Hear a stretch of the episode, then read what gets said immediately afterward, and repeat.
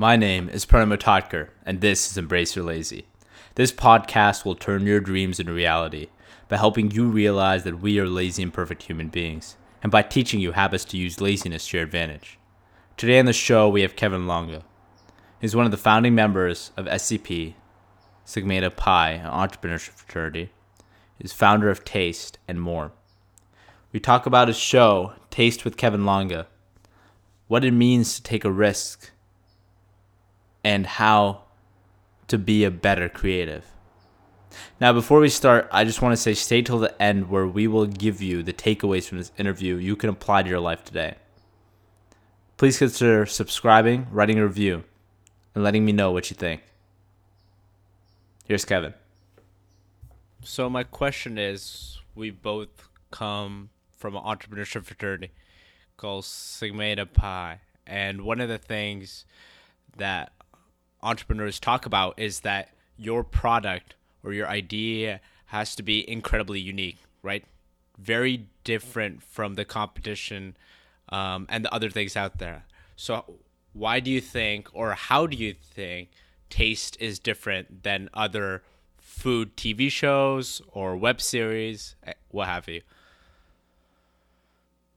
That's an excellent question. Um, I think the biggest difference about Taste compared to other food related shows is that we're not necessarily showing people like the what and the where. And what do I mean by that? I mean like a lot of food shows, uh, they they could be either like food and travel shows, um, like an Andrew Zimmern or an Anthony Bourdain, uh, or they could be a like a cooking show where it's straight up like we're gonna make uh, pasta today and I'm going to take you through steps one, two, three, etc. on how to make this uh, pasta dish. And a lot of those shows kind of um, show uh, a viewer like the what and the where of food, like where to get the best, um, you know, egg tarts in Lisbon, in, in Portugal, uh, for the food and travel type shows.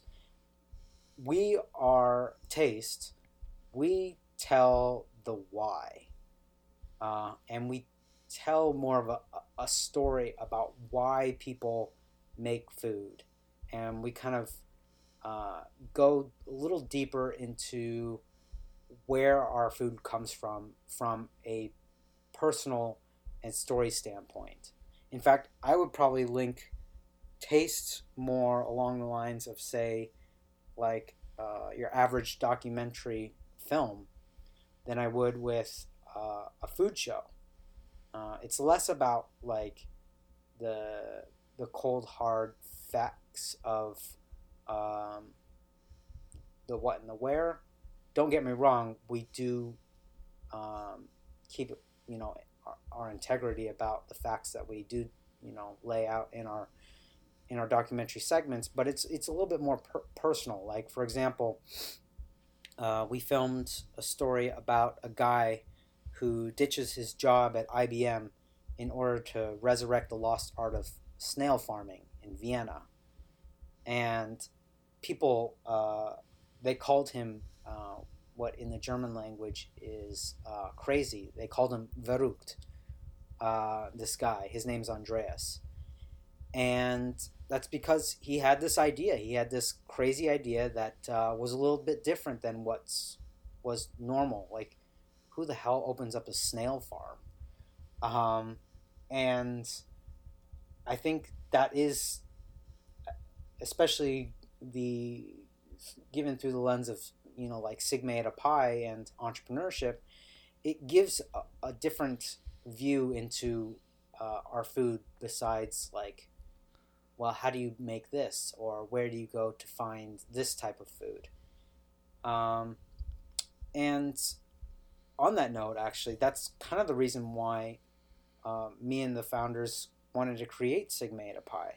Like uh, back at UCLA, uh, which is where we started the, the fraternity at, um, there was this culture of uh, if you're going to go into business, if you're going to go into, you know, the well, the closest thing to like a business degree at, at an undergraduate uh, at UCLA, which is a liberal arts college, is uh, economics or business economics major, and it kind of sets you up to, you know, go into a accounting job or consulting job or investment banking job but there wasn't really much out there for people who really had the drive and the passion to start their own thing. Um, and that's kind of, it kind of draws a little bit of a parallel. Uh, well, I should say, well, let me let me rewind back. Um, the the business entrepreneurship, or excuse me, the business economics major and the economics major at uh, UCLA kind of got people um, into this mindset that I need to become a, an investment banker or a consultant or an accountant. And we, the people who started uh, Sigma Eta Pi, kind of thought, well, there's got to be something for people who wanted to start their own thing and who want to, who have a passion for something different.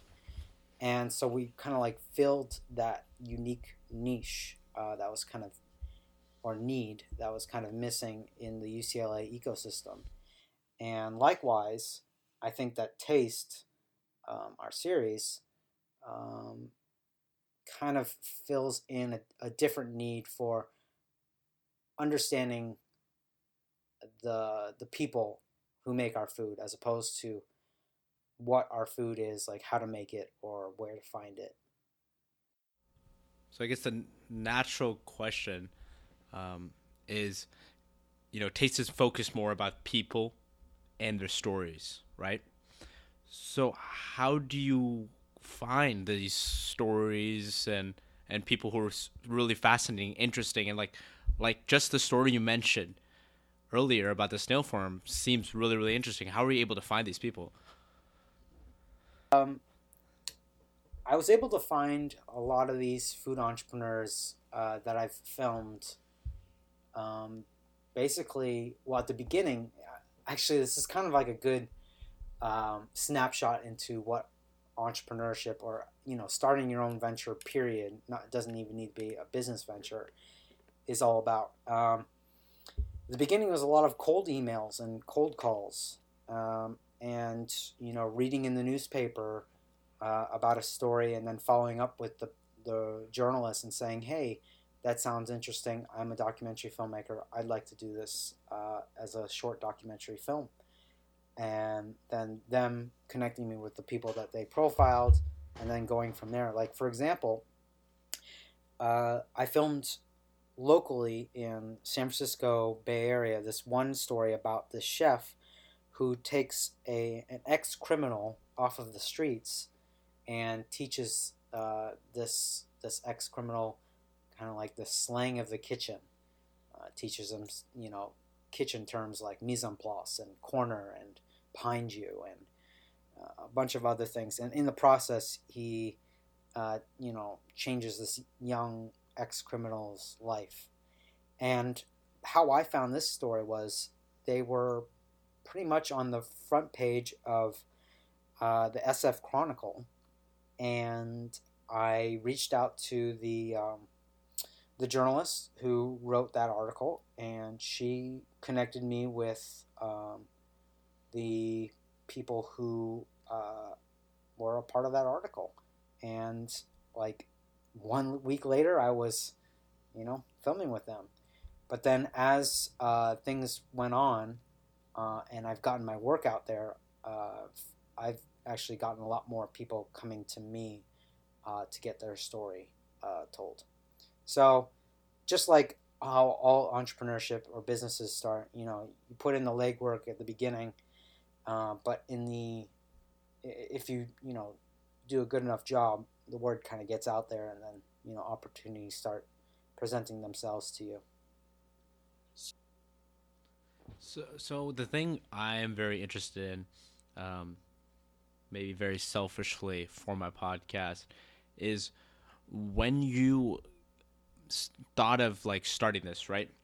You can you can go um, see this in the news, go talk to that person, and there's one kind of filmmaking or storytelling advice that says you need to disappear, right? Let the story tell itself. You are a documentarian, you are just viewing this, and you have to present it in the best way possible for the story to get out, but you should disappear. And these days, with all this competition, there's kind of a conflicting opinion that your voice should be heard. Right? Your voice is an important part of why people are coming to watch what they're coming to watch or listen to your podcasts or what have you. What what are your thoughts about that? How how much should you let yourself disappear in the background and how much should your voice be the conduit that the audience is looking for? And that's a difficult question, but I'm just curious. Straddling that um, that line between disappearing and having your voice is really important, and I guess it depends upon what story you're trying to tell. Um, I'm at least with taste and what I'm doing. Uh, I I don't want to hide. I don't want to disappear. Um, my voice and my experiences as an entrepreneur directly link into how I tell the stories of these entrepreneurs that I've uh, been profiling. Like, um, for example, uh, let's let's take for example that that that one episode that I did with the the ex criminal. Now, I might not be an ex criminal.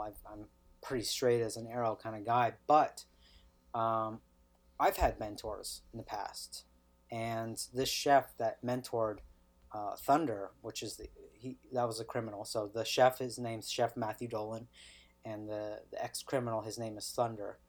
Um, they had kind of like a, a a tutelage, you know, mentorship mentee kind of relationship.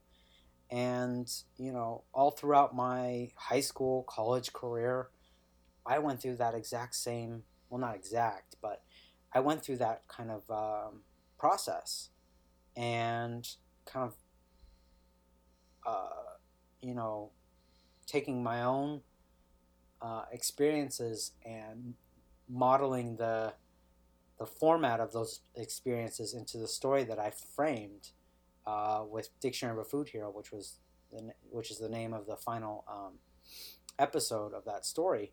Uh, is directly related. And like I think one of the biggest things that I learned while I was um, studying uh, at, at, some of the film school classes uh, at UCLA was that right. you know in the end the protagonist or the the story the the the main character of your of the stories that you tell is you. Uh, and you shouldn't be ashamed of it uh, because when you make yourself vulnerable, um, no matter how crazy you might be, there are other people out there who are going to see that uh, who are going to see that human side of you and human side of the characters that you portray through your storytelling and your experiences. Uh, and it's just going to make your stories that much more rich. Now, on the other hand, though, um, if you're gonna, you know, uh, if you're gonna cover like say uh, news, like you know what's happening at like a national level right now, uh, it's it it is really important to keep yourself out of it and to go into um, into the story in a more unbiased tone and, and journalistic tone. I think with the polarization that's happening in uh, the news these days, it having too much of a bias could just wedge people more and more further apart. Um, but that's a different discussion. Right. No, I mean that makes sense. For uh, I'm pursuing very similar things to you. Um, so not things that are necessarily journalistic in nature, not reporting the news, more um, telling stories. So I think you're right. I think in that respect, voice is interesting, right, and resonates. But when you're doing something else, such as reporting the news, and you're purported not to have a bias, but you do, that's that's when there's a problem. I think if I if I know you have a bias, if you if that's your voice, then I'm okay with it because you know you're not tricking me or fooling me in any way. So here's here's another difficult, selfish question for you. Uh, so I am uh, my meeting. The reason I couldn't push back this podcast a little bit was I am working on scripting a short film, um, just for fun, just with a friend, just because I want to learn how to make short films. And you know that is a pretty different beast than a podcast, obviously, but the biggest delineation in my mind is that I can there's it's a blank slate, right? I can put anything on that slate. But I think in a way there's a unique challenge that you face or that I face as a podcaster that it's more like sculpt, right? You have marble and you're trying to sculpt the right thing. So when you have this interview, for example, let's go back to the ex criminal, you're going to have a certain amount of footage, a certain amount of stories and uh, interview that he gives you, you know? How are you able to pick out the best thing out of each of that? Because I, I saw your sample web episode and I really liked it. You know, the story that you had really made me resonate with the character.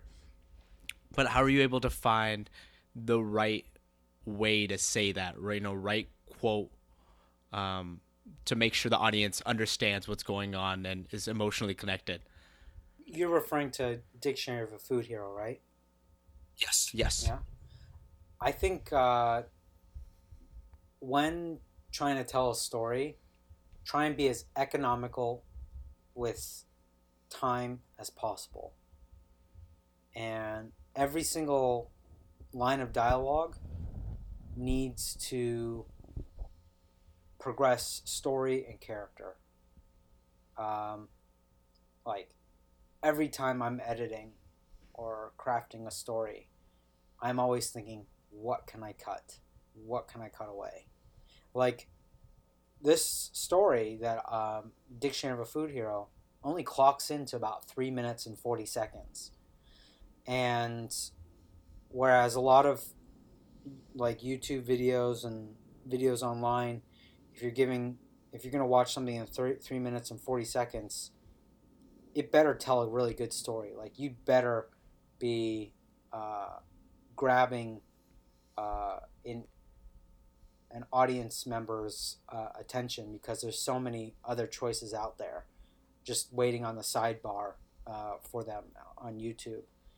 And so, um, like being very economical with uh, not just like the lines and the um, the script of it, but just being economical about even the scenes.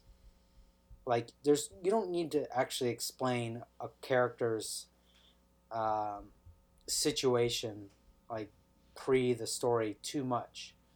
Like for example, here's a good example. Like if you were to open up on an establishing shot of a woman, picture a woman who you know is wearing a Chanel suit, okay, very expensive suit, but she's sitting in a welfare um, uh, check like collection service agency that one shot without a single line of, of dialogue already tells you a lot of story and backstory you know mm-hmm.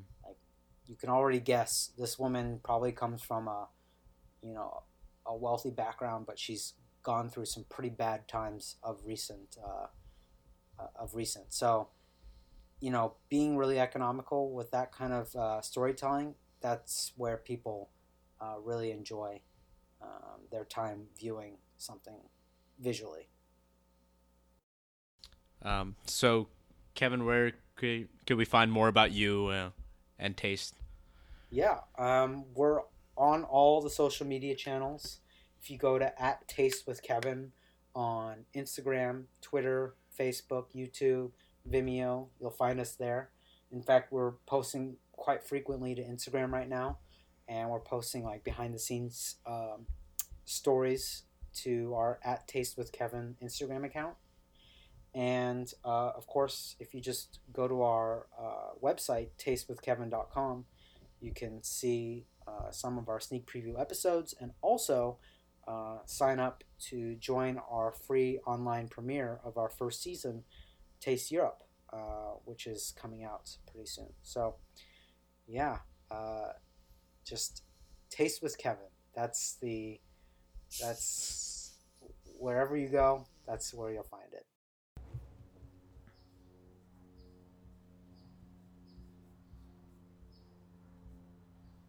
I think there's one main takeaway here, and that is a cliche one, but an important one to state. You gotta hustle to get your dreams off the ground. And sometimes it's good to have a reminder of that. I think that when you are doing something creative, you often tend to look at the path that others have set for you and follow that. And in the beginning, that's important. But when you start to get better, when you start to find your own voice, sometimes it's okay to break the right rule. Sometimes it's okay to break the rules as long as you're still pursuing what you're trying to pursue and you're still being honest about the vision that you're trying to portray. In addition, it's always very important to respect the audience because every person listening or reading or watching or what have you could be doing any number of things because there's so much competition and so much noise out there today. So you have to learn how to edit, to be concise, how to tell stories quicker and in a way that is more appealing and entertaining to an audience member. And that's one of the hardest things you could do. Thank you for listening, and I'll see you next time.